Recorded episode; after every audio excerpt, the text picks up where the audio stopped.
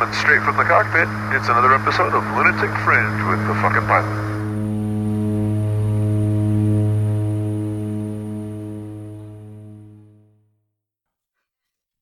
Ready, set, go. All right, back in the can for another edition of Lunatic Fringe Into the Void. Still in quarantine, still bored off of my ass, and needing a positive spin on things. I figured I would turn to probably the most positive person on the fucking planet that I know of. so let's just go dive right into it. Who the fuck are you and what do you do? oh, hilarious. Epic intro. Thank you. My name is Melanie Curtis. Oh, no. Um, gosh, the bullet points. I would say life coach, speaker, author, professional skydiver, ball of light, etc. yeah. That's a lot to unpack. Yeah. It's all there. All right. That's, why I do bullets. That's cool. That's cool. Well, um, I have a shitload of respect, and I'm still going to give you some shit for a few things along the lines. But I'm so interested as a fellow Blue Skies, long-term Blue Skies contributor. In fact, I think you and I are probably the two most prolific writers they've had. Yes. Um, yes, for sure. which is either a good thing or a bad thing, depending on your opinion, depending on how you look at it. Uh, but it's always funny because um, I think you and I write very opposing um, styles, but the same good-natured fun. I'd like to think, Yeah. you know. Um, So it's it's really cool to be able to talk to you, especially with as bizarre as everything is. Uh, so before we get too deep into the woods, let's jump all the way back, like I usually do, to how you got started in extreme sports, and of course specifically skydiving, and what drove you uh, to this, you know, the lunatic fringe, this weird world we have. Oh my gosh. Yeah. Well, geez. I I feel like I've told this story so many times and like every time I'm always kind of like is is it you uh, uh, what what what did I do? And then honestly, I grew up around aviation. So Ah. my dad is a pilot and we had a drop zone in our backyard. Wow. My dad has a, yeah, he has a a grass strip behind our house, and so you know, my first flight was when I was three months old. my parents are divorced, so I would visit my dad on weekends and stuff. But I was really exposed to skydiving at a young age. But you know, I was also still quite scared of it, Mm. and even though I had sat through the first jump course, God, how many times? Tons, tons of times right. And and I could have jumped when I was 16 years old, but I was just I was just wasn't ready. I was still too scared. Sure. But then one day when I was 18, I kind of w- basically just got sick of thinking about it Hmm. and sick of feeling nervous every time I thought about it, Right. like sick of being just scared of it that I said, "Oh, forget it. Fuck it. Tomorrow I'm doing it." and I, and I did. And so I sat through the first jump course with an intention, uh, with the full and real intention to jump. Hmm. And it, for me, it was one and done. I was forever gone after I did that first jump. When I landed in the backyard and I lived, you know, because I always say this to people from the inspirational perspective too, like a life coachy perspective, people who are non skydivers Right. is you know you know you know how people say it people you jump out of an airplane uh, oh i could never jump out of a perfectly good airplane Right. but what i think people don't add to that sentence is i could never jump out of a perfectly good airplane and live i Right. think people i really feel like it's a fear true fear of death you know Sure. major injury maybe but i think it's primarily or at least for me was death and so when i and i wasn't even aware of that as Hmm. a young person so when I landed and I was not dead, I my fucking brain blew up. Right. Like I was forever changed that the things that I think I can't do, I have to at least question, Sure. can I do them? You know, that's it's kind of funny that you say that because I had a relatively similar experience as well. It took me obviously I, w- I was raised around aviation, but I wasn't raised around skydiving. Um, I started flying when I was 16, but didn't really do much with it.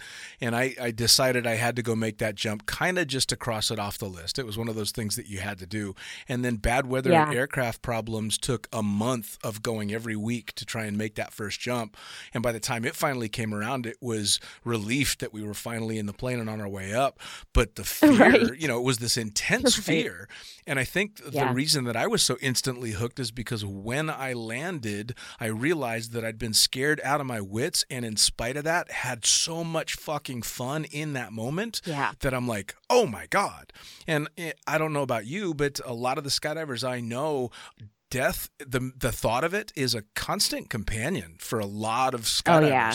And how fucking weird For is sure. that, you know, that that people uh especially like me, it's a constant, you know, thought in my mind, all right, this could or that could or whatever. It's a very odd thing that we go out of our way to do what uh, most people think is insane. Yeah, well, you know, and I, now I talk a lot about life coachy stuff, Sure. and I, I always say, you know, I always laugh about it because I, I like to think I'm the life coach for people who don't like life coaches, Right. in the sense that uh, I I try to sound like a normal person, and and back in the day. It was, you know, much less known and received as a sort of modality for support and teamwork and healing and all Sure. the good stuff. But um, talking about overcoming fear, think about that. Like it, it, it, we don't even have to jump out of an airplane. I mean, if you do anything that you think you can't do, Sure. you feel fucking amazing. Oh yeah. Oh yeah. You feel so good. What I think is so incredibly unique about skydiving is what you said as well is how unbelievably fun it is. Mm. Like I don't even still to this day what I've been skydiving 20 almost 24 years now and I have about 11,000 jumps and yada yada yada done a lot of different things. I even took a couple of years off after having sort of a, you know, big life breakdown and just massive sort of issues with my own fear Sure. and just lots of stuff going on in my life. And so I decided very consciously to take a couple of years off. And the biggest thing that was so incredible, other than figuring out how to really get through that challenge and that fear of getting back in the air after that long off, was how insanely fun it was. I just did a freaking hop and pop, just jumped out and landed a parachute, and it was uh, off the charts. So, so Right? incredibly fun. Right? I mean, that's kind of you and I actually have extremely similar careers in that I started right around the same time as you. I've got about 11,000 jumps, give or take. Uh, and I took Yeah. about a four year break. Um, not so much, I mean, I guess it was to deal with, with life issues, but I just had gotten burned out on the sport because I Yep. made the mistake of only working in the sport and never. Yeah, yeah. I totally was burned out too. That was part of why I needed to. You know, break I. I, well, I, I found myself in free fall pissed off about something that had happened on the ground earlier that day and went, whoa, okay, no, I, right. I've just crossed a really bad line. And that was when I Yeah. decided, nope, it's time to stop jumping for a while. And then I got back into it um, because my buddy Junior Ludwig asked me to go make a jump with him. And the idea of it gave me butterflies. And I went, oh, Yeah. fuck, it's time. Here we go. And it was right back to that. I was a kid in a candy store again. That's so awesome. Right? It's amazing. Yeah, I feel like it's it's common for people who have been in the sport a long time to have to grapple with those types of experiences of burnout or just because we as people we evolve. Sure. You know what I mean? We as skydivers we evolve, and so like for me, I had engaged in the sport in one real one way really, which was full on crazy level of intensity Right. In every single thing I did. Right. Like it, wildly intense, whether You- it was I wouldn't picture that. yeah, I know. I know. It's so bad. But I mean not bad. I don't I don't mean it in a judgmental way, but I mean it like it was it was very singular. It was a singular approach that I had to our sport. right. And of course, that was part of why I have been able to do so much that I've been able to do because I set aside other things that I could do with my time, resources, energy, attention, Sure. etc. Sure. So that matters. That's a good thing. It's a good outcome from that to- type of intensity. And it also was partly why I blew up and burned out so bad sure. and and this is a bigger discussion around just my own personal development but really being unconscious to my own perfectionism and my own, you know, wanting to be liked, things like that. Sure. Like really having to work that stuff out after burning out so bad that I had to be like, why did that happen? Right. You know like and it wasn't all that because there was so much love pure love in my approach as well which is also the number one reason i think i've been uh, successful in skydiving Sure, sure. Now, do you think that, uh, um, especially having gone through what you've gone through, do you think skydivers in general are better at looking in and seeing these things and acknowledging these problems? Because, I mean, as skydivers, we're forced to face things that most people either glaze over or just pretend don't happen. So I tend to I, I tend to maybe paint skydivers in a slightly brighter picture than maybe all of them are, but I tend to think that they'd be willing to look inward a little bit more and examine, hey, why is this happening? What the fuck did that cause? You know, I mean, you know, I think at least in my opinion, but how about you? i really hope you're right you know i mean that's that's my thought on that is that i really do hope hope that you're right i what i think eh, is i don't know the internal goings on of any person and i'm not trying to skirt the question Sure. i'm really owning that because that's i believe that deeply Sure. as a, an open non-judge, non-judgmental space that i would hold for a person that if they were to want to step into looking inwardly then they could Sure. you know what I mean? But it's not something it's I've ever I mean, certainly as a leader, as just a person, just from my personal approach to life and leadership is I got to be doing it. Sure. I got to be doing it myself. Sure. I got to be doing the fucking work myself if I want anybody else to necessarily be inspired into it for themselves if they're looking at me to eh, looking to me as a leader. Yeah, for sure. Now, whether or not broadly skydivers do that or not, I, I don't know. What I think, though, and this is one thing that is very hopeful for me about our beautiful, amazing sky family, as it were, is that I do think skydiving is this incredible stepping stone to more personal development Sure.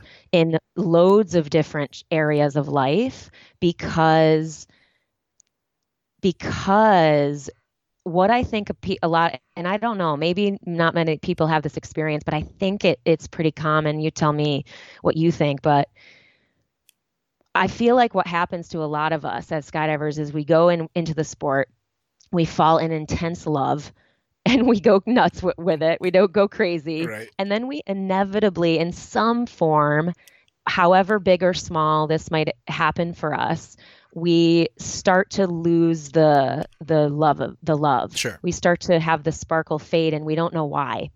And we're confused. We're like, why is why? Like this, I thought this was like the answer. Right. And when that happens for people, and I've seen this many times with with people I've worked with in life coaching and skydiving, just people in the sport or or more deeply as a life coach, and myself, and for sure myself, is that when that happens, that's usually the time when people start to look Sure. more closely within. Sure. No, and I completely agree with that. It's, uh, um, I, I mean, I think that that's got to happen to everybody at some point. The shine kind of comes off the penny to some degree. If, like you and I, and most of the jumpers we know, it becomes this total immersion thing. I mean, I was not a weekend warrior. I went from, right. you know, one jump, and the next thing you know, I was shooting tandem videos three months later. You know, it's. Oh my gosh. Yeah, you know, and this is again back about the same time that you and I started together. Uh, you know, in the same time frame, you could get away with a lot more back then. Um, Yeah. And knowing people got you a lot further than being any good at it.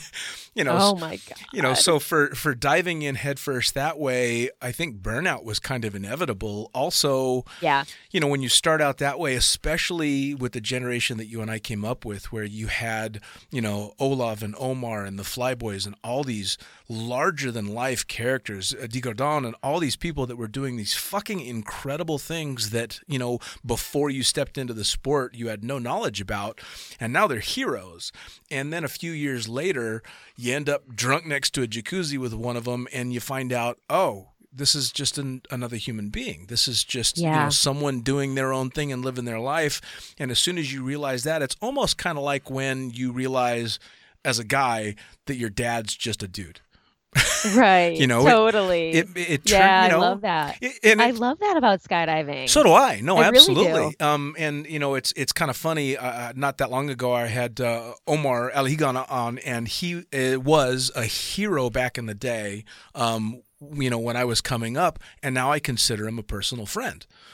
yeah. And that's a fucking incredible thing when you get I to say that all the time. yeah, you know, you get to wake up one morning and go, my heroes are actually friends of mine. That's so cool. Yes. You know, and I've said that so many times. yeah, you know, and that's the joy oh my of God. the sport. I, I still say that. Yes. Like I, I said this about Amy the other day. So Amy Chmelecki and I are co-leading the highlight pro skydiving team. So it's the all women's demo team that's centered around social impact and and equality, which is just totally f- off the charts amazing. I'm so psyched to be a part of something like that. Mm.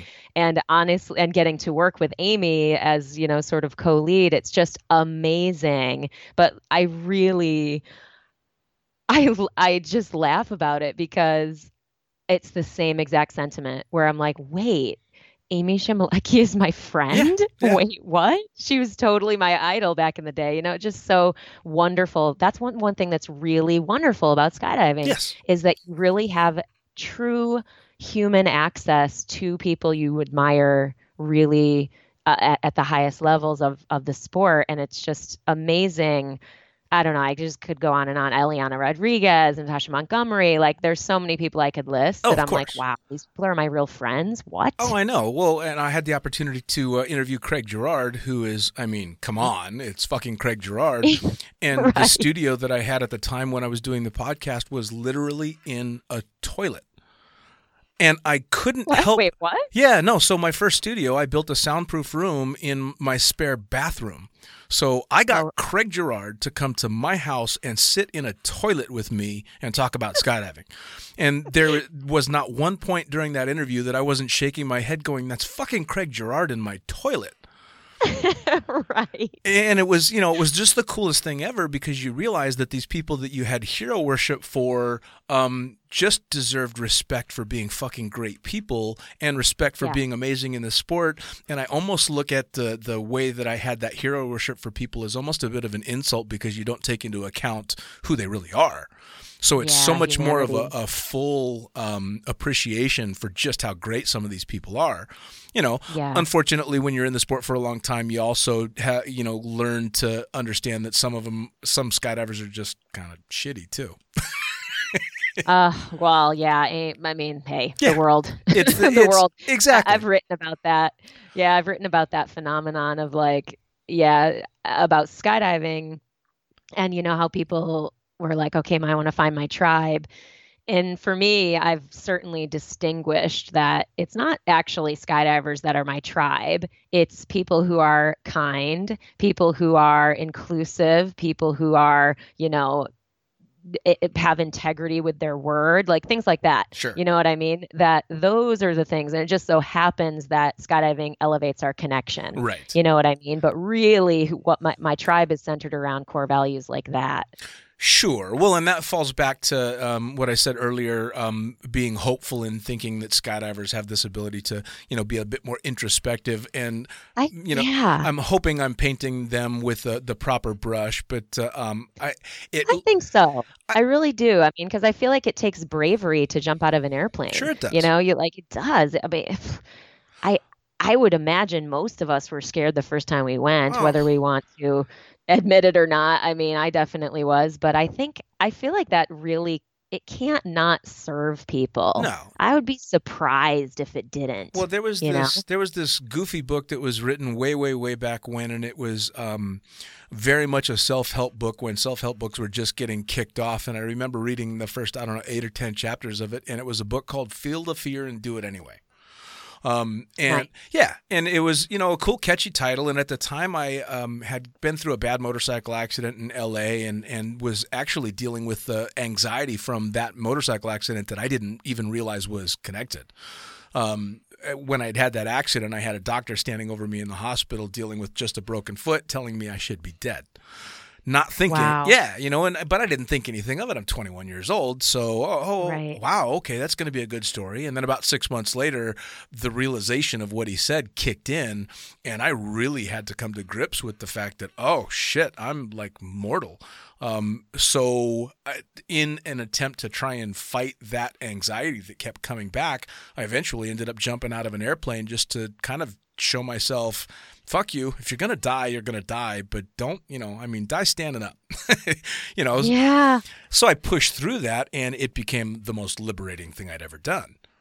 Yeah. You know, It's it's incredible. The ri- I also feel like it's it's we were talking earlier about uh this my singular focus of how I was always super intense. right? And uh why I brought that up actually is because because after my break and after my own introspective period and my own sort of reckoning with my own my identity and what I really want in life and and healing deeply and figuring out how I got burned out all the things that kind of I had to do the work I had to do personally internally to figure that out is that I was able to really redefine and re just reconfigure Mm. for myself how I wanted to approach skydiving. Mm. And I was like, I, I basically had a, a, a fear that I just wouldn't be accepted or I wouldn't like get jobs or I wouldn't get work or just I wouldn't basically be successful anymore if I weren't being that super intense Sure.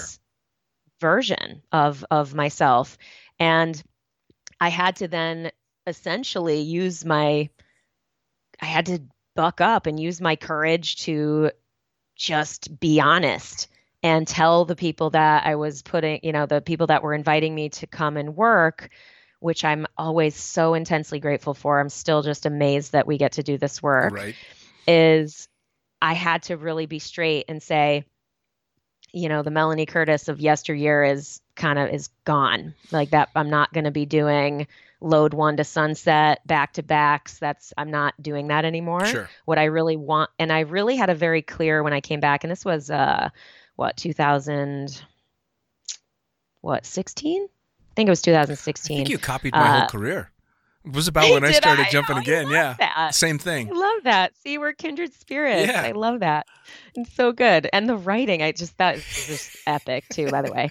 I have super, super respect for that. I know you and I- I feel like you're one of the only people who knows how hard it is to actually do that. Sure.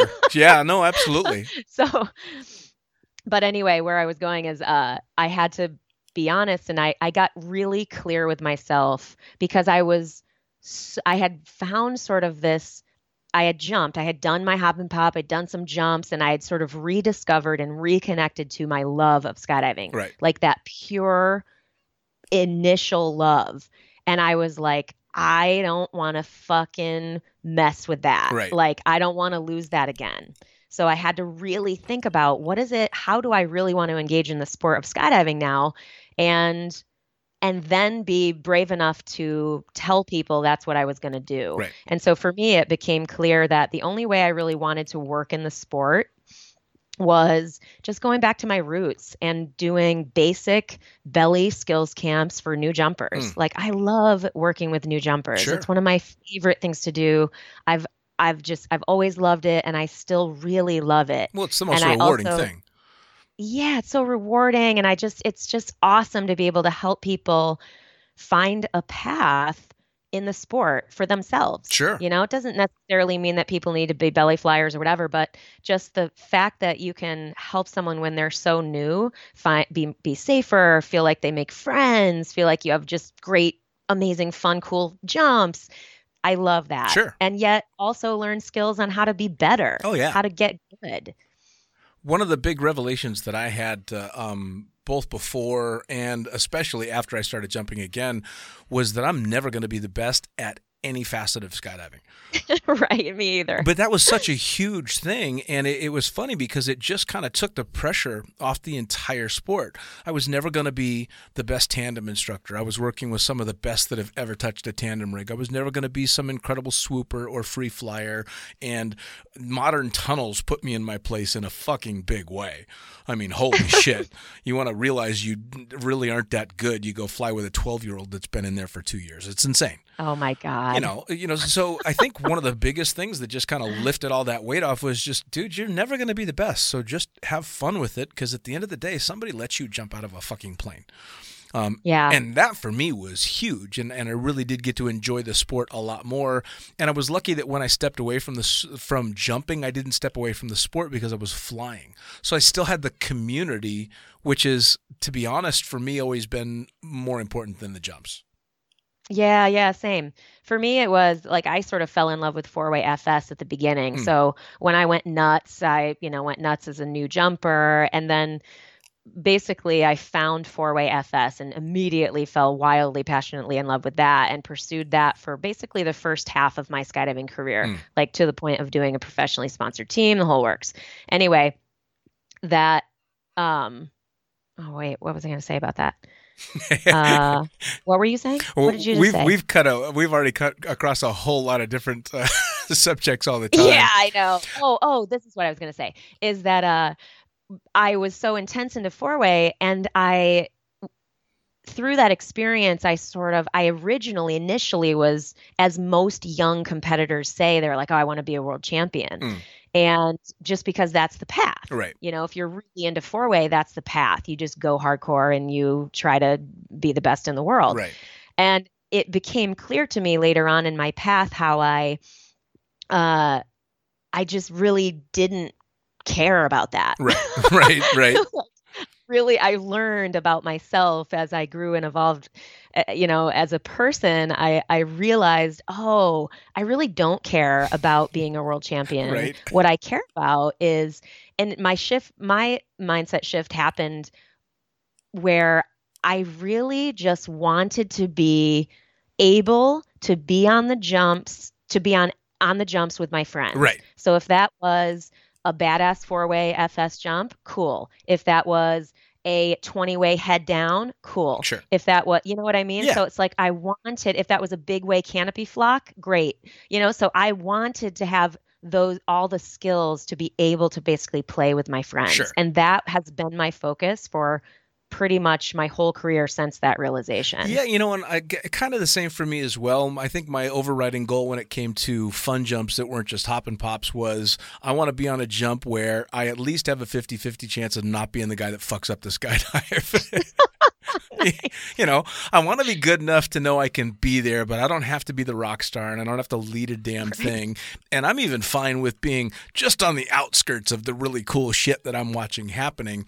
And even when I wasn't jumping, uh, and even now, I still take great pride over other skydivers' accomplishments just because I know how hard it is and how amazing it is. So I kind of Yeah. get. I, I already understand, you know, when I'm watching my buddy Junior standing on the podium because he's won some badass swoop competition, or any of the friends that I have that are these amazing champions, I take pride in their accomplishments because I understood what it took to get them there.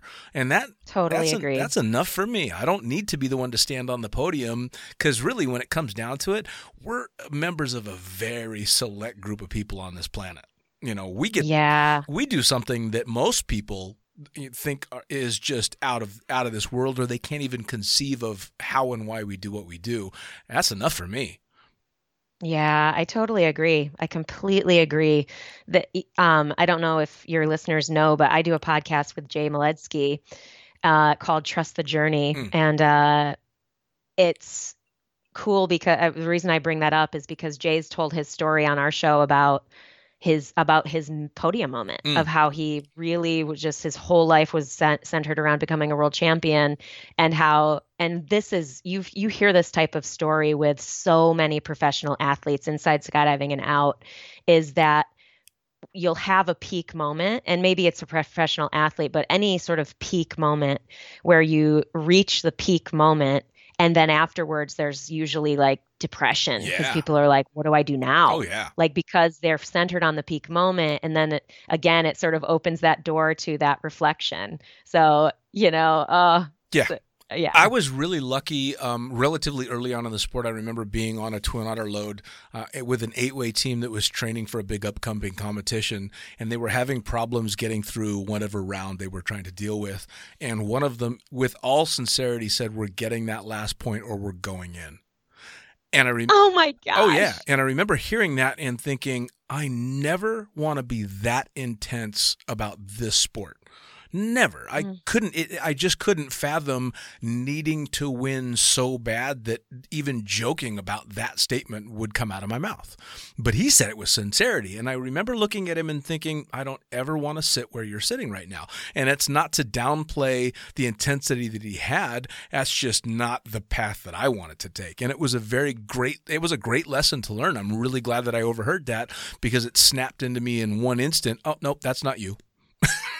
Yeah, and I love that. I love that you knew that for yourself because it's it is it is so fascinating how we really do just all have our own unique path. Sure, sure. You know, because I'm doing pretty intense stuff right now with the demo team, with with the demo jumps that we're working on putting together, and the just high level nature of those with high level media Sure. and live feeds, and it's it's likely to be. I'm imagining them to be quite intense. Sure. Um, maybe I'll be wrong. Maybe maybe they won't be as intense as as I'm imagining.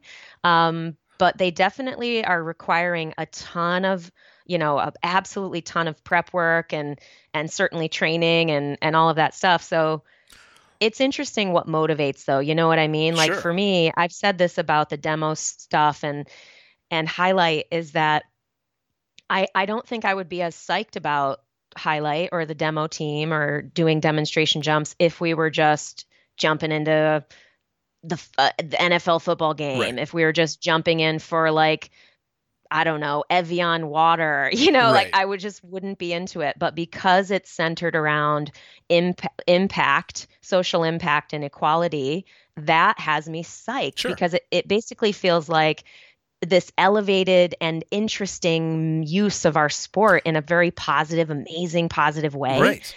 broader, like beyond the sport, and and yet also ideally impacting the sport in a big way because one of our goals is to really address the gender parity issue in skydiving. You know, the I don't know if you've heard the statistic of 13% of skydivers are women Hmm, no, and I haven't. that yeah and so it's it's just uh, you know our goal is hopefully to be out there in the world Sure. you know in the presence of of whuffos non-skydivers and showing young girls and and women what's possible for them Sure. like by just by just being present by just doing it at all Sure. you know and so that excites me a lot both for our hopefully for our impact on the sport and and helping increase the number of women that participate in skydiving in a sort of m- more immersive way like aka get their license and become skydivers. Right.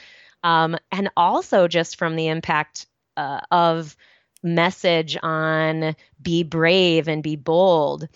You know the initial inspiration for the team was centered around the women's suffrage movement and the just intensity that those women had to go through for decades to earn the right to vote in America Right. and and certainly across the world but so it's I wouldn't have even thought about that stuff. Right. You know what I mean? But that's what I mean by like the evolution. Gosh, back in the day, I was, you know, same as you. I was hanging around making jokes around the campfire, not thinking twice about our bigger world. Right. You know what I mean? And so it's just really exciting and motivating to me now to be a part of something that paints skydiving in a really beautiful, positive light for the bigger world and hopefully is using the power of skydiving to capture attention, using the cool factor of skydiving for something really good in the world as Right. well. No, and I completely agree. And it's kind of funny because I've looked back and I've actually had this discussion a number of times with different women on the podcast. And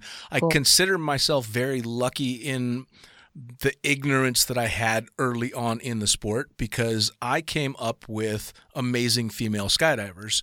Yeah. So I just assumed that was how it was. You know, I mean, um, Right. uh, when I very first started, I ended up forming a sky surfing team with Mary Tortomasi, who's now out of Perris Valley, uh, so that we could learn how to sky surf. She was a better flyer in the Vegas tunnel than I was. She could fly the board, and I couldn't fly the board. I just, I, it never crossed my mind that she was a woman. She was just a better skydiver than me. Uh, and, Yeah. you know, when I was very first learning, um, I went out and I think on my 25th jump, and this is how stupid I was, uh, my buddy Kevin Love loaned me his camera helmet so that I could shoot four way video. for for him, Lou Sanborn, uh, the guy that owned the the uh, uh, Vegas wind tunnel, and Juliana C who I had a huge crush on instantly because she was this amazingly talented skydiver and had the, the the accent and beautiful in the whole nine yards. And again, I just assumed she's just a badass skydiver. It was kind Yeah. of that thing. Um, so it wasn't until really actually until I started writing for the magazine that I got clued in that oh no, your experience is a little bit different than a lot of people's in the sports, uh, and you were uh, I want to say a little bit sheltered and a bit naive in the way that I was looking at things, um, which I've definitely been I've been schooled. Yeah, I know. And no, and it's good. Like you know, I, I had a conversation with another podcast guest about the fact that um, when the Me Too movement started and everything was really popping off culturally, I was the first person for Blue Skies magazine to write an article about it. Mhm. Probably not the best thing Ah, yeah. to be well, the fucking pilot writing about a Me Too movement. And Laura from Blue Skies, of course, was laughing, saying, No, I enjoyed the article. Yeah, maybe we w- should have rethought and had a woman write on the subject before you did. But, you know, and again, I wrote it from that rose colored glasses perspective of, right. no, women, women are badass, and there's so many female skydivers that are so much better than me, basically ignorant to the fact that so much other shit's going on in the sport Right. you know so it's it's been a learning experience and i almost i almost kind of shy away from it because i don't want to appear to be virtue signaling signaling but the fact of the matter is Mhm. i actually really do understand and buy into exactly what i've been taught you know since then Yeah, no, and I I respect that. Thank you for sharing that Yeah. because I feel like that's that's what happens right is that we what we just don't know what we don't know. And like this is and I really do respect that you are will are are willing to use your platform and use your voice to help elevate these conversations Sure. and this is directly connected to what's happening in the world right now right you know, with the huge, massive conversation talking about, you know, racism in America and police brutality and and this is a bigger conversation and we don't necessarily need to super deep dive into it if you don't want to but it's super important in my view to use our platforms and our voices to stand behind those messages that matter and it is uncomfortable. It's scary. Sure. It's totally scary. And i also think at least for me i i had to do a ton of learning because you know as just a white person you of course you're blind Sure. Eh, you usually you start blind and you end up saying things that end up feel you feel shame around once you realize Right. and so like for me it really launched me and this happened in 2016 for me i was i just was deeply moved by the deaths of alton sterling and philando castile. Sure. And this is again sort of a i mean i, I know it's hard discussions and No, i don't no. mean to bring the audience down but i really think this is important to talk about. And so um that was essentially for me the start of me sort of waking up to to white privilege and I didn't know fucking anything, man. I felt so out of my depth. I felt, and I still feel that way a lot of times. And I mean, you can probably hear it in my voice. I'm a little bit nervous even talking about it now, Right. but but it's important in the sense that white people need to be behind the movement. That's the idea. And so I would invite people who are interested in learning more to read books like White Fragility, Stamped from the Beginning, How to Be an Anti-Racist, uh, Me and White Supremacy. Like there are so many really amazing resources out there that help us illuminate those blind spots Sure. so that we can step into conversations in a thoughtful and educated and just empowered way. And again, I'm not saying it's going to be easy. It's for me been very messy and very painful and shame filled and and at the same time amazingly empowering and beautiful as well Sure. because for me I feel like I'm on I'm I'm trying my best to be on the right side of history. Well, you know that's the funny thing, right? I mean, um, you only know what you know, um, what your experiences are, and, and what your view of the world was. And again, um, I've worn, I've been lucky enough to wear rose-colored glasses almost my entire life. Uh, I'm, totally. you know, me too. I'm a Northern California white boy from, you know, an upper middle class family that really, in the big scheme of things, never wanted for anything. It adds to that guilt that you have. Um, and guilt and then fear of saying anything in either for or against um, anything because you don't want to either appear to be racist or virtue signaling or anything. And people are just confused. What do I say? How do I not upset anybody in a fucking generation where it's all about likes? Oh gosh.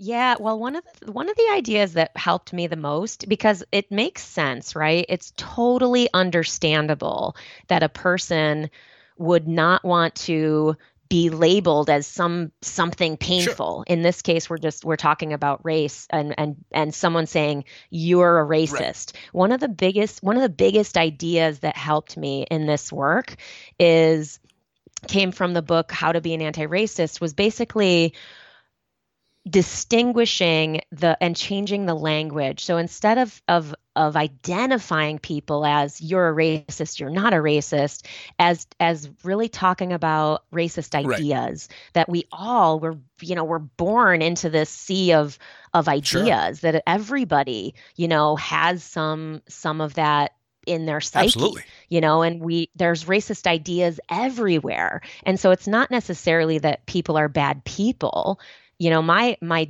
hope is that people are all you know the majority of the people in the world are good Sure. people is really where i come from i truly believe you know i joked at the beginning but like that whole i'm a ball of light i really believe that deeply and that we can talk more about spiritual evolution and growth and stuff but but really looking into the darkness takes Sure. bravery and it's so much harder to do when you fear that you're going to find out this identifying thing versus going i can find ideas that have been in my blind spots just like any other idea that doesn't serve you maybe it's the core gremlin thought i'm not good Right. enough or i'm not lovable like the those basic things that almost every human also Sure. has is that if we can find those ideas and the blind spots by looking, that's good Oh, yeah. work. You know, like that's brave, good work. And it's painful. It's not to say it's not hard work, but it's oh, good Oh, yeah. work. And so I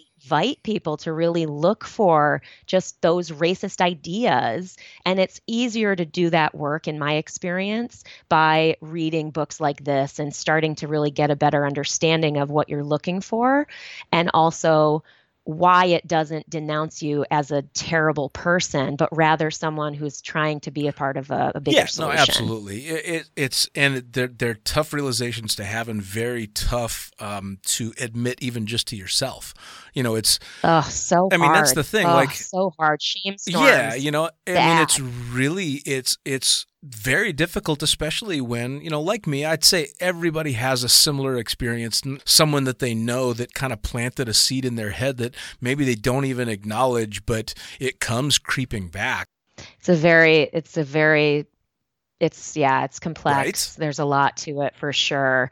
Um, but yeah, and and like you said, you know, those people in our lives and that say something and we don't necessarily know what to say or we stay silent. I mean, there's plenty of times I've done Right. that, you know, plenty, lots, and I I'm not proud of that. And part of at least for me is is okay great what's something i can really do is start to learn to have skills where what would it look like if i could speak up in that scenario in a productive Right. way, you know, in a way that's not going to hopefully, I mean, and maybe it will incite conflict and that's part of the risk, but that's uh and I, I brought up the book White Fragility, but that book really has actionable ideas Hmm. in it for conversations like that. And again, this is this is a such a bigger Right. discussion and uh, one that I am not in any way an expert to lead. So just please for the record that I am I I, I really feel like I said, I, I you know, I don't want to feel like I sound like I'm trying to sound like I know everything. I I, I do not feel that way Sure. at all. I feel like I'm trying to do my best to use my voice to to invite us all into just continued learning and and continued skill building so that we can, you know, help illuminate again go illuminate those blind spots when it comes to people of color and and just the world and how and how it, it you know it operates but anyway i just like it's Yeah, tough it's no, tough. no. but I, again skill building learning i think is really just a great way to start Sure. and that will equip us for those more direct Right. Uh, you know, I had a, a somewhere along the lines over the last couple of the years, I I took a different tack because uh, again, you and I have been writing for the magazine for a long time, and I'd like to think that I have uh, uh, enough of a way with words that uh, I can make up in flashy English what I lack in intelligence. so, yeah, so uh, I, I'm very good at uh, posting something that might have a real sting to it, um, just with the way that I write it, not necessarily all that much merit.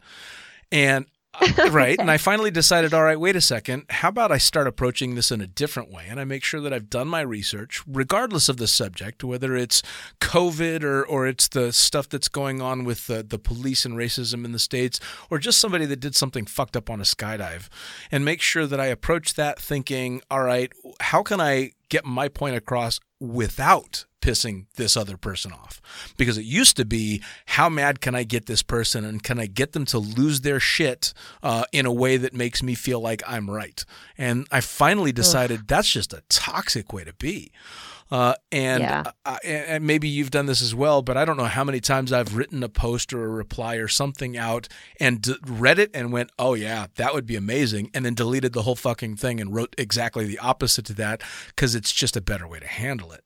You know, so I, yeah i'm very mindful with my words because i really do i, I try to i try to and this is just in, in any area because I, i've always really tried to you know try to communicate in the way that will elicit the most positive Right. outcome like you were joking I, I mean this is I, the irony of this conversation is we've been talking about a lot of tough stuff today and i think you mentioned before we started how you're like does anything piss you off or yeah, well, actually, yes, does anything bother you? that's Does what I- anything bring you down? That's what I something so I wanted to ask you. I'm like, you're the most positive person that I know in regard to the way that you write and to your online presence and everything like that. And I remember thinking before this interview started, one of the things that I wanted to ask you was, when's the last time you told somebody to fuck off? it's so awesome. Oh yeah. Well, um, I think. I mean, I wouldn't use those words per se. Anybody that reads both our articles knows that. I, uh, what I tend to do, and I just was mentioning it, but I'm I'm mindful with my word choice. sure. I'm mindful with my word choice in that when I am making a, you know, or communicating to a person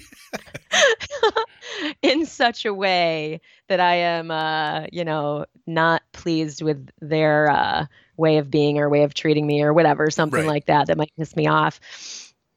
I go back, I basically will share about if I even feel like I want to communicate at all. Right. Other sometimes I don't. Sometimes I'm just like onward. I don't even bother. But um yeah, no, I will make it clear. I won't just be like fuck you, you suck. I'll be like this is why this was not cool with me. Right. Peace. And you I'm, know, I'm and getting so better that they at have an that. understanding of my boundary is. You know what I mean? Because I believe people. Not everybody tries to piss people off. Not not everybody does something, and you know what I mean. Like Sure. it's not like people are trying to be assholes most of the time. I hope that's not the case. Um, so yeah, I'm a believer that if you can communicate boundaries and communicate clearly around what happened, that there's always opportunity for reconciliation if that is appropriate. Sure. And it's certainly not necessary and not needed. It's just that without if if I don't share with a person what bothers me and what upset me, then there's no way to reconciliation. That's just straight up disconnection Yeah. and it's that kind of sucks too. Yeah, no, and I completely agree with that. And I think that falls back to something I said way back at the beginning, which is that I always tend to try and uh, view skydivers in a more positive light, which is probably one of the reasons that up until the last couple of years, if a skydiver did something that was completely opposite to what I believed core values or beliefs should be, I'd snap because it was so um, such an affront to what I thought the community was about that I just lose my shit. Um, and I've Right. finally gotten better at not doing that because, uh, again, being raised in Northern California, I'm very left wing. I'm very liberal. Uh, I, I, you know, have certain things that I just assume would be values across the board. And it's taken a long time to realize no, not everybody thinks the way that you do. And you're not going to change the way that they truly believe. You can only try and, in a good way, put your word out there as well. That's the best you can do, you know, and it's tough. Yeah. Yeah, totally. Oh my gosh. Uh, overall, though, I mean, one of the best compliments I ever got, and this is not even true. I mean, this is a long time ago, but one of the best compliments I got was someone looked at me and they were like, they were like, you you never are a part of any drama. Like, why why is that? Right. And i and I really was like, and I and this is again a long time ago, so it's like I've plenty been a part of plenty of things that are dramatic, and that's totally okay and understandable. Being a human, engaging in life and fucking people, period. Right. You know, um, but I didn't. I I heard that and I was like, huh. I'm like, why is that? Is that true? And I thought about it. I'm like, mm. And basically.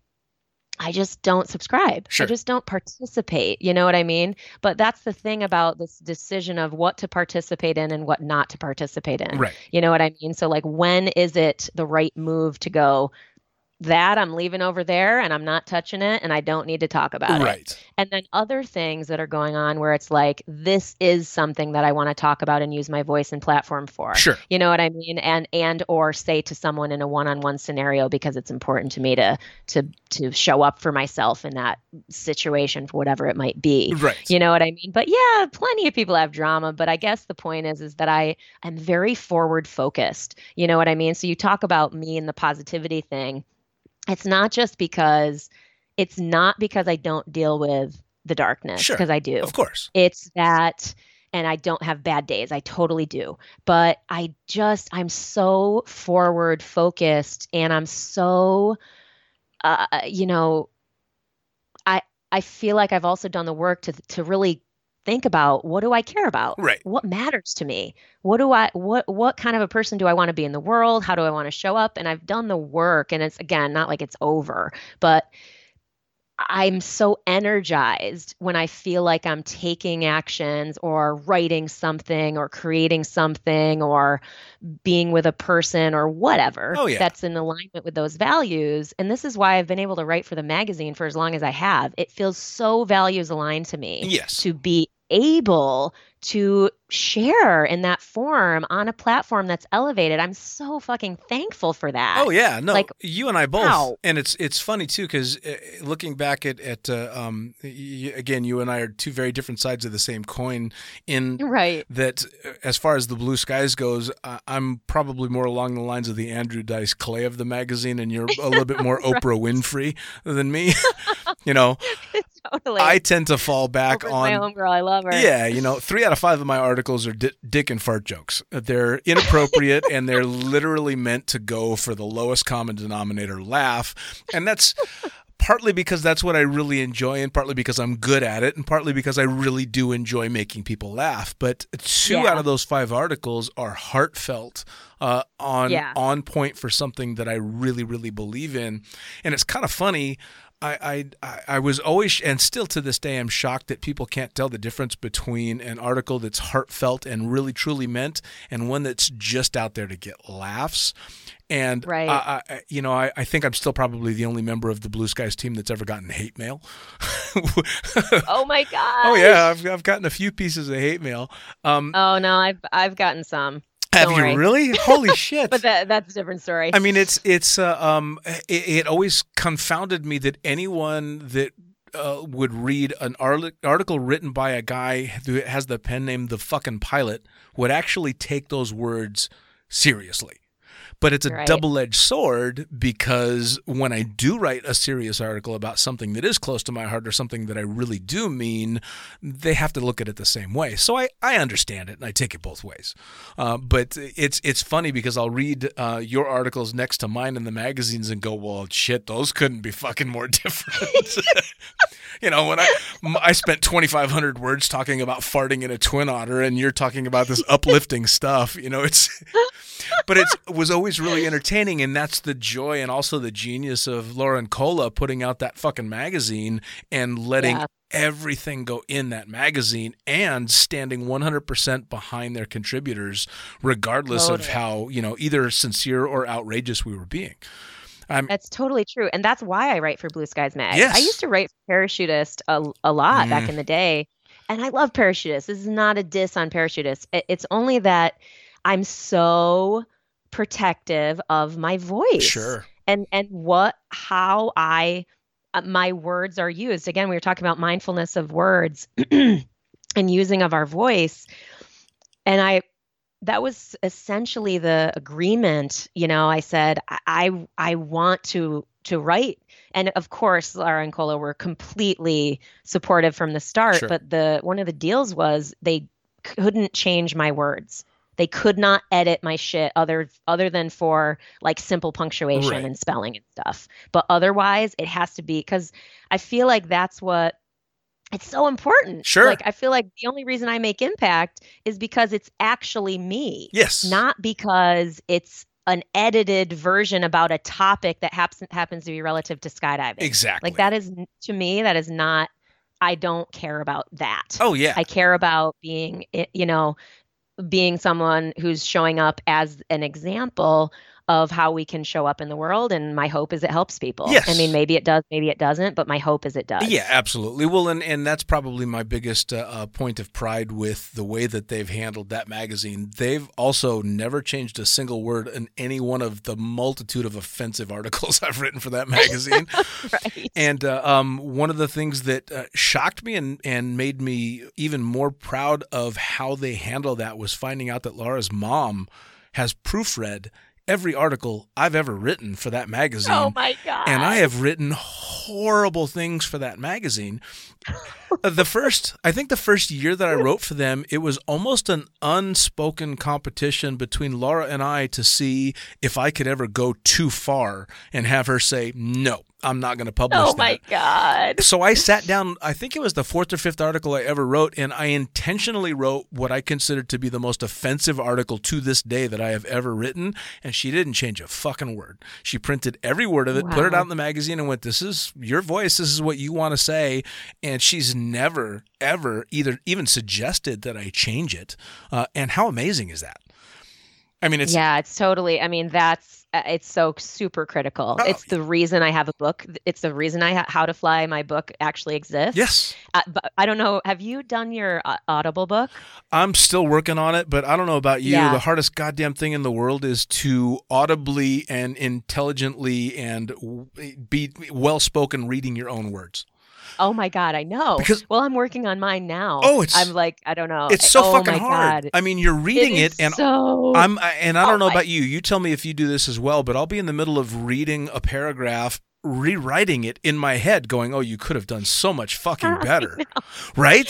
It's so hard not to edit. Totally. I'll even ask you, Um, what's your opinion so- on this? Because I know that there's two different ways that people do audibles. Um, one of them is they read word for word. That's it, and they put a little emotion into it and they act it out a bit. But other than that, what's on the page is written. And then there's authors that have done audible books of their books that actually kind of tag cav- caveats onto. All right, so this is what I wrote, but this is what I should have said.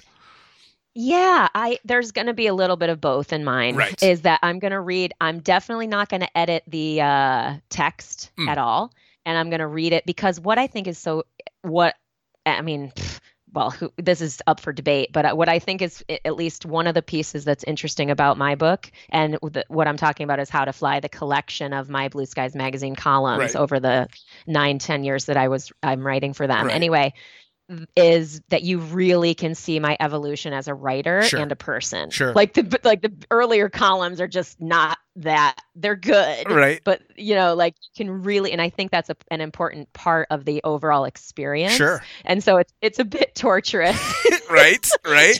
to be reading the old stuff and being like, "Oh, damn, girl." It is. I know. Trust me, I feel the exact same way when I when I put the the Blue Skies book together. I'm like, oh my god! I, I not only did I write this, but I hit the send button and it was put into print.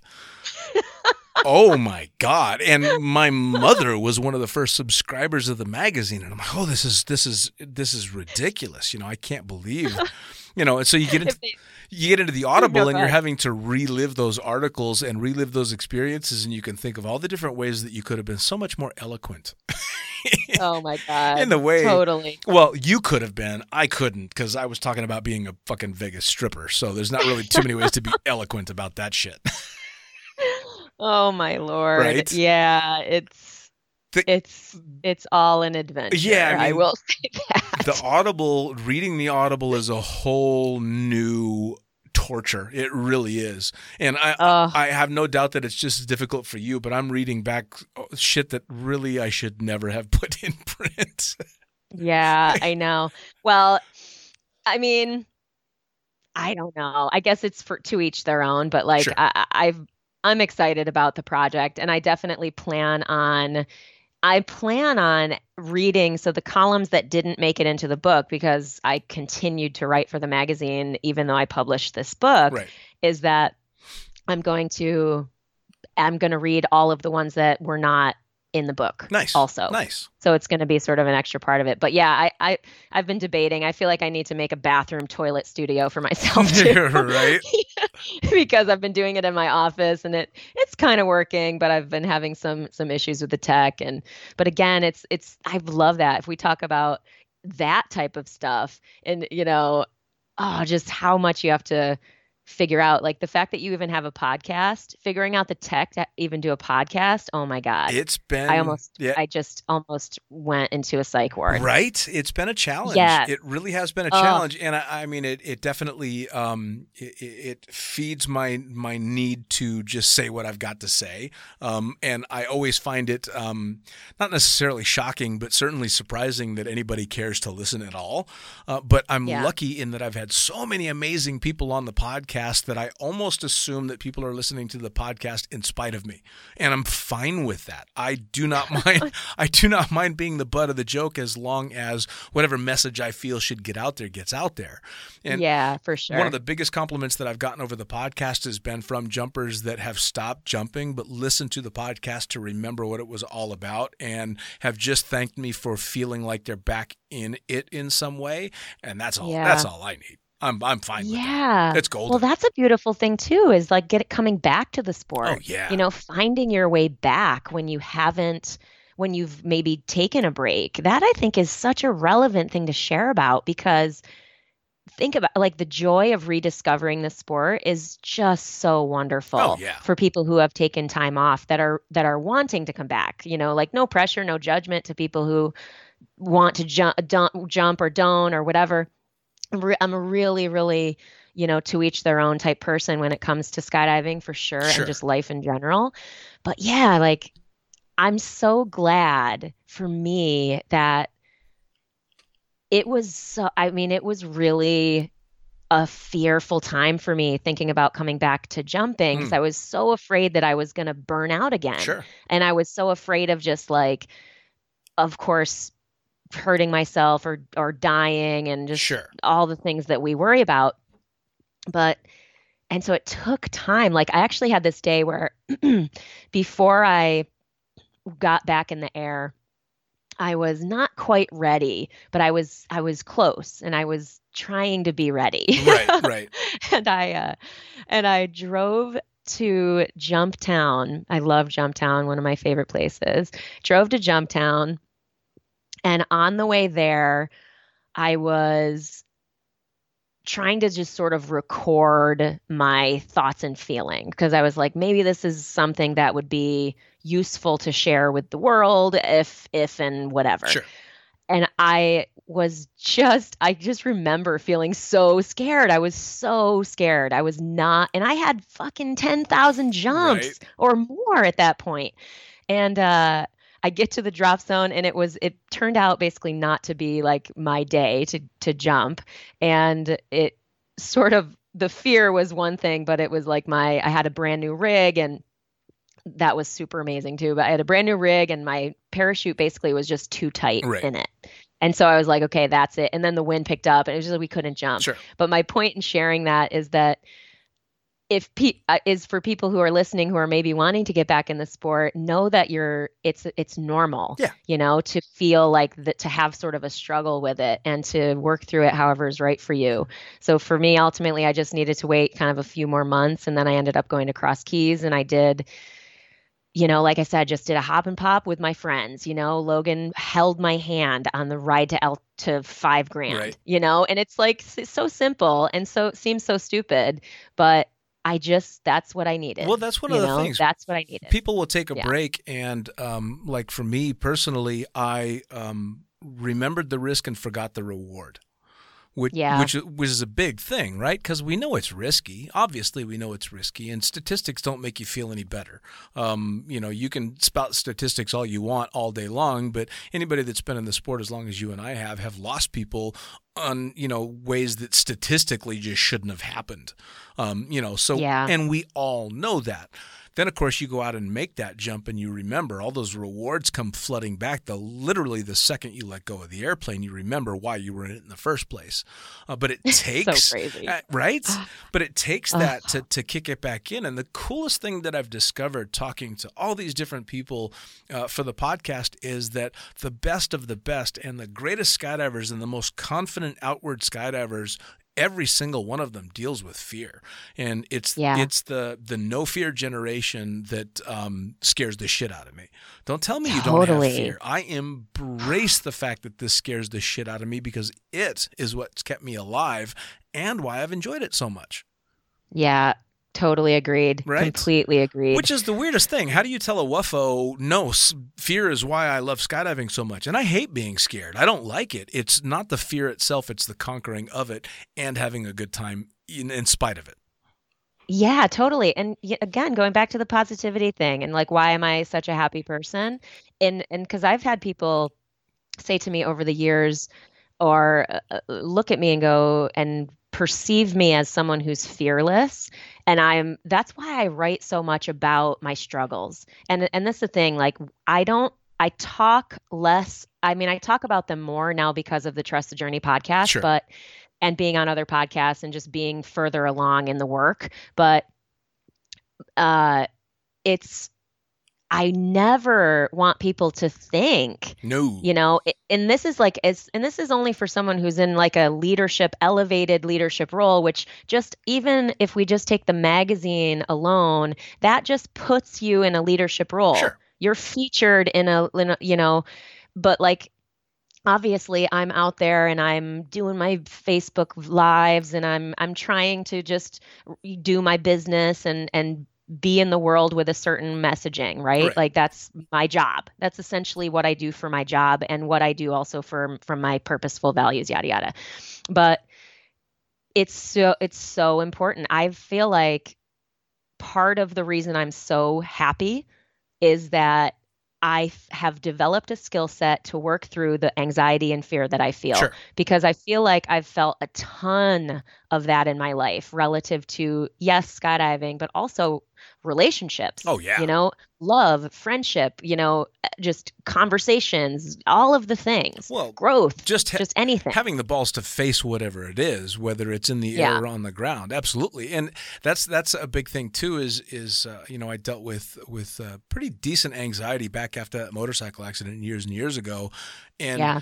It didn't go away because I started skydiving. Skydiving just gave me the tools to cope with that. And it's a Right. very big thing to be able to go, I know what this is, I know how to handle it, and I know there is an other side to this. And skydiving gave me the the coping mechanisms that I would need that other people would end up taking pills or drinking too much or doing whatever. I went and jumped out of an airplane and faced my ultimate fear over and over and over and over again and then realized that the rest of the shit the volume got turned down a little bit and even when that volume got turned back up i had a capacity to deal with it in a way that i never would have if i hadn't jumped out of a fucking plane Yeah, totally. you know Well, exactly right. It's that it's for reals, man. Like that skill set is everything. Yeah. And the iterative process is also everything in my experience. Sure. Is that, you know what I mean? That it's it both takes the edge off in the short term, such that we're like, oh, okay, I had some I had some reprieve from the fear and anxiety. right.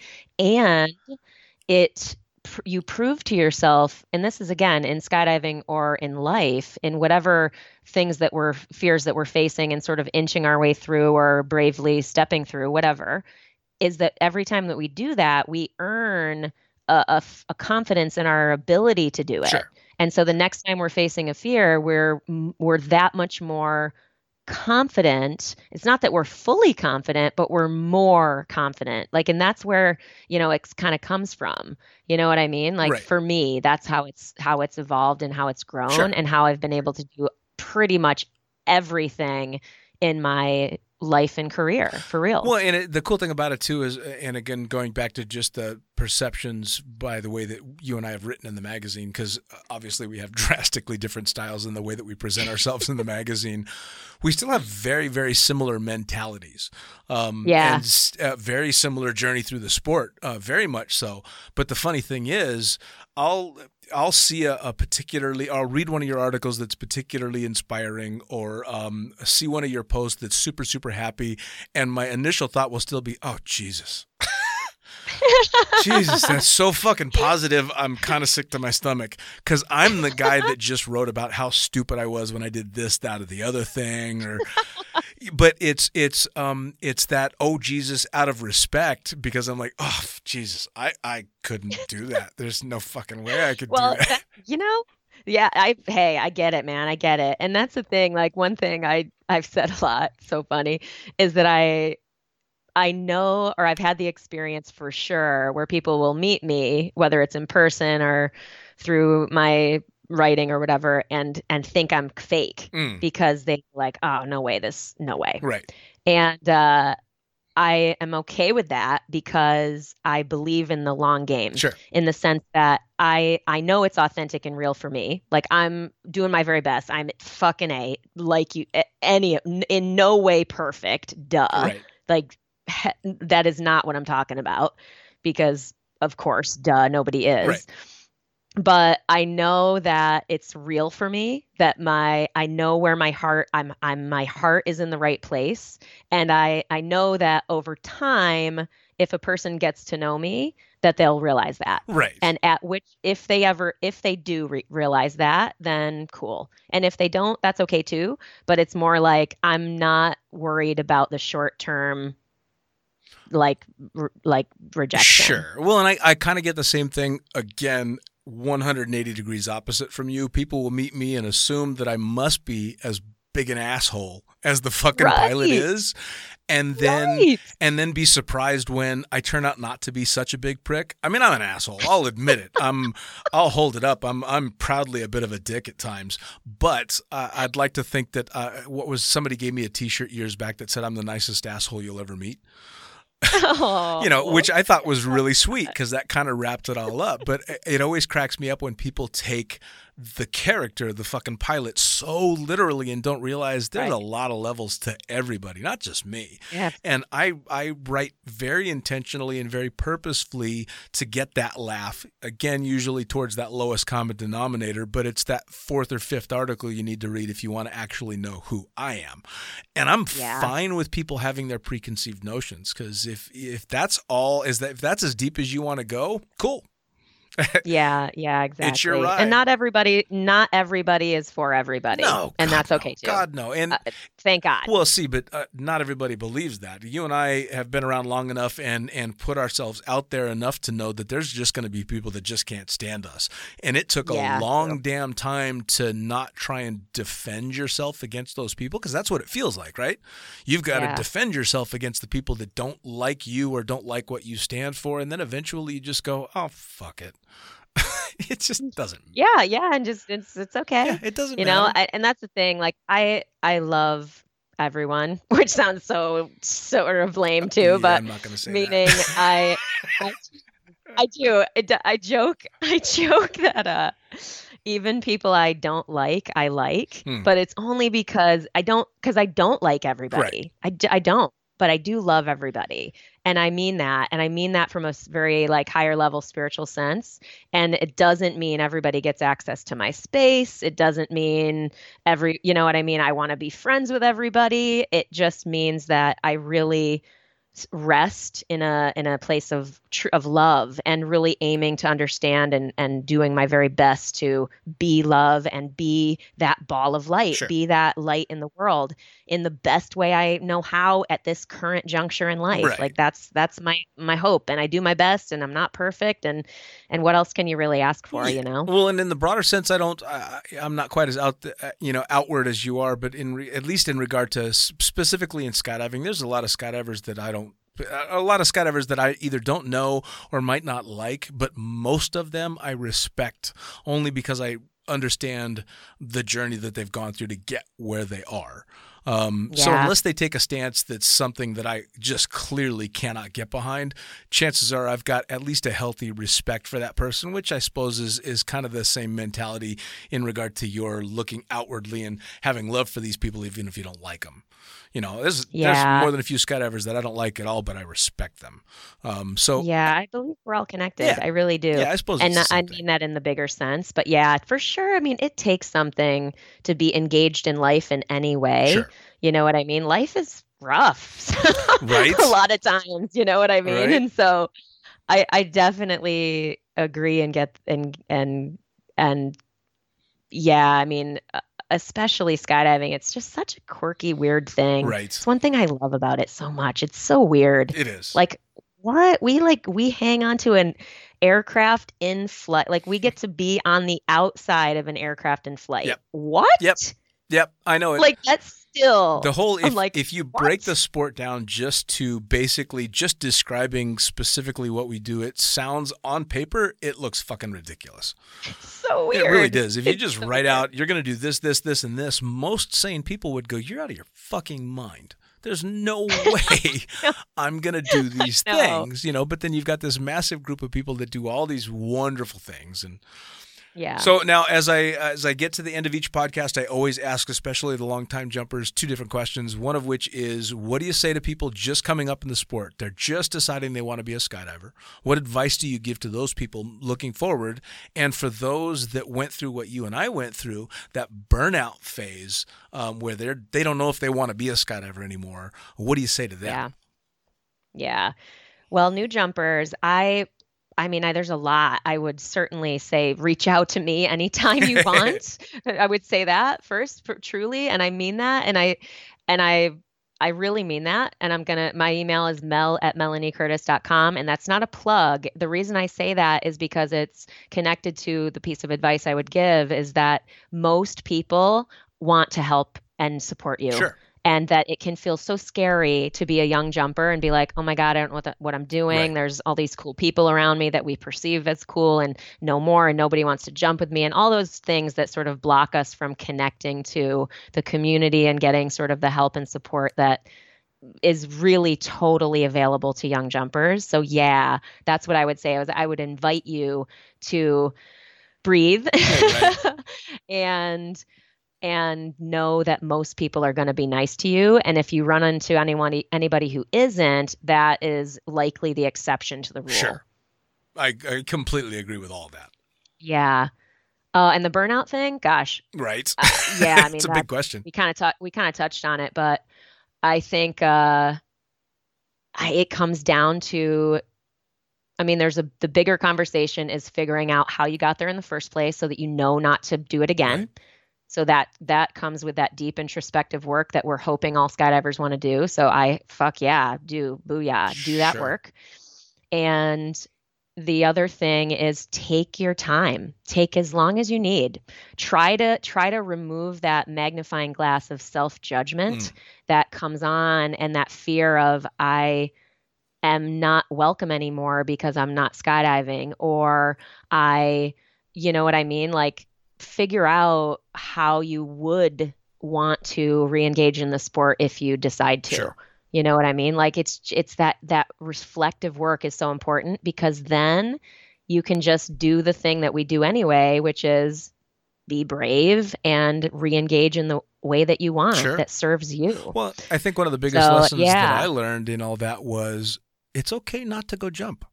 It's okay. totally It's man. totally okay to just go, I don't want to fucking skydive.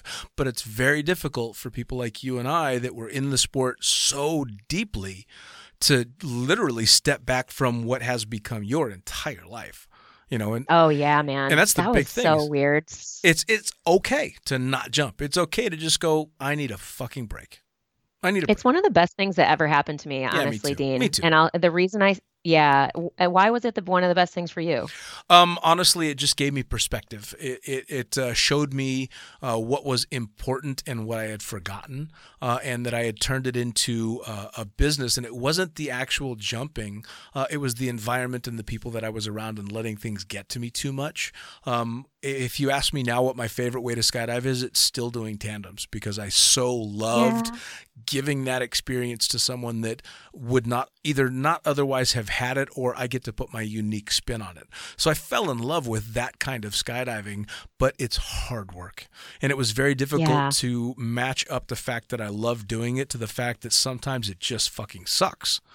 You know, Yeah. so that was a, I was really torn by that and because I started um, shooting video and then competing and then chucking drogues so early on in the sport, I never just went out and was a goofy fun jumper. I didn't just go out and do stupid things and have fun with my friends. So I never really experienced that portion of it. And when I got back into it, that's all I did and went, oh, this is why I became a skydiver. What do you know? Yeah. You know, Yeah. Ugh. and I, I just, for me, it was, it was so powerful to realize and to have the experience because I had you just like you. I mean, well, I mean, how old were you when you started skydiving? It, you were young. yeah, I started How old? jumping at 26. Okay. So, well, I started when I was 18. And so my entire adult life was colored by skydiving. Mm, sure. You know, my ent- entire adult life included this intense focus on skydiving. And so for me, it was so useful. Sure. I mean, it, it was painful. It sucked, but it was so good, so good Sure. for me to be able to have the life experience of, oh, I can find happiness and friendship and interest in my life. Because, you know, the entrepreneurship, the public speaking that I do, the life coaching work that I do, I love that. Sure. You know, I, Amy and I were just talking the other day about, you know, how I really do have sort of two lives. And I really like oh, that Oh, yeah. In the sense that I have a sort of whuffo life. And the only reason I even have access to that is because I went through the painful sort of how do I live without skydiving? And now I get to be in skydiving in the ways that I really love too. So that's another uh, reason why I'm I'm a happy person Sure. is that I'm really only spending my time doing the things that feel, uh, you know, purposeful to me and a part of the life that I want to be living and that and the life that I want to be building. Right. Well, and I, again, very similarly, I was uh, I was able to step into skydiving from, and, and let's face it, skydiving is very counterculture in a lot of ways, or at least it has been until very recently. And so I went Yeah. from. Fuck! I took my pants off for a living and promoted raves, uh, you know. So Oh I went from that to stepping into a world of professional skydiving, which, let's face it, is not that different. Right. It really isn't. I know. mean, I used to say I got paid to dress up in costume. Yeah, You know, I- which is so true. Absolutely. You know, before I jumped, they thought I was crazy because I took my pants off at public, and then after I started jumping, it was because I was jumping out of airplanes. So not that much changed for me. And also, I was lucky enough to maintain um, the the the friendships and the cultural side of skydiving because I was flying in it. So even though I got to sit up in the front of the plane and be my, my be by myself and play a bit of a hermit role in skydiving, I was still in it.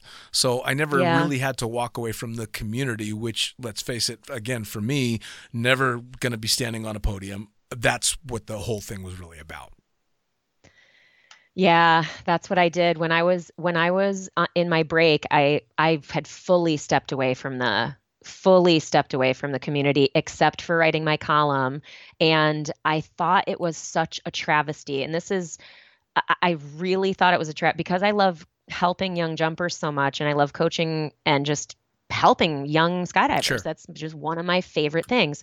I thought it was such a travesty that I had to be physically at a drop zone to help people Right. that the that the 20 plus years of of shit in my brain couldn't be of service unless I was physically on a drop Right. zone which is something I couldn't do at that time I needed to be away Right. and so I that's when I basically created the online coaching group that I now lead for young jumpers. So I in the time of COVID, like Zoom has become this big thing, but you know, we had this we've had this group for 4 years. Hmm. Every single Monday night, 30 minutes, 8 p.m. Eastern time, we have a we have a call Nice. and we you know in different people it's been through ma- many different phases you know? One of the guys that joined the group he started when he had 14 jumps and now he has you know five six hundred jumps and is wingsuiting and is working in the sport and doing all this kind of stuff. And it's just so wonderful to be a part of that type of just just to be a part of people's helping people be safer and make friends and and find like i said earlier find the path that's right for them in the sport. It's not that i i do anything per se other than hold a space for us to meet and have some laughs and Right. whatever. Well, learn watch some videos. And that's kind of how this podcast came about as well was it wasn't necessarily a podcast to be specifically about skydiving, but like I described before we started uh, recording, this podcast was designed to be as if the listener just sat down next to a bonfire drinking a beer and they're listening to a conversation that happens on every drop zone Yeah. everywhere. Um, and it's It's so and that's one of the things that makes it so much fun. And I, I took about a, a two and a half year break um, from the the sport entirely because I went to try and be a, an adult and fly for an airline. Uh, but I was still just like you when I was out of the sport. I was writing for the magazine. But the funny thing about that particular time, and especially in my writing, is the articles that I wrote in the two and a half years that I was gone were all the craziest over the top stories that I didn't have the balls to tell when I was still showing up to the drop zone every day. So for those two years that I was gone, my articles got more offensive and more over the top Oh. because I was trying to get myself back into that mentality, you know, and dive back into it. And that was one of the funnest things about this podcast is, and I've told other friends this too, even if no one was listening, I would still do this podcast just because I love it. And because when I'm 90, I want to go back and listen to these and remember, oh shit, I said that. you know, this, this is, I know. considering I came up uh, in a generation that didn't have camera phones and everything wasn't videoed and, and filmed, it, this, these are going to be a blast to go back and listen to and go, oh, that's what I was thinking. Holy shit! You know.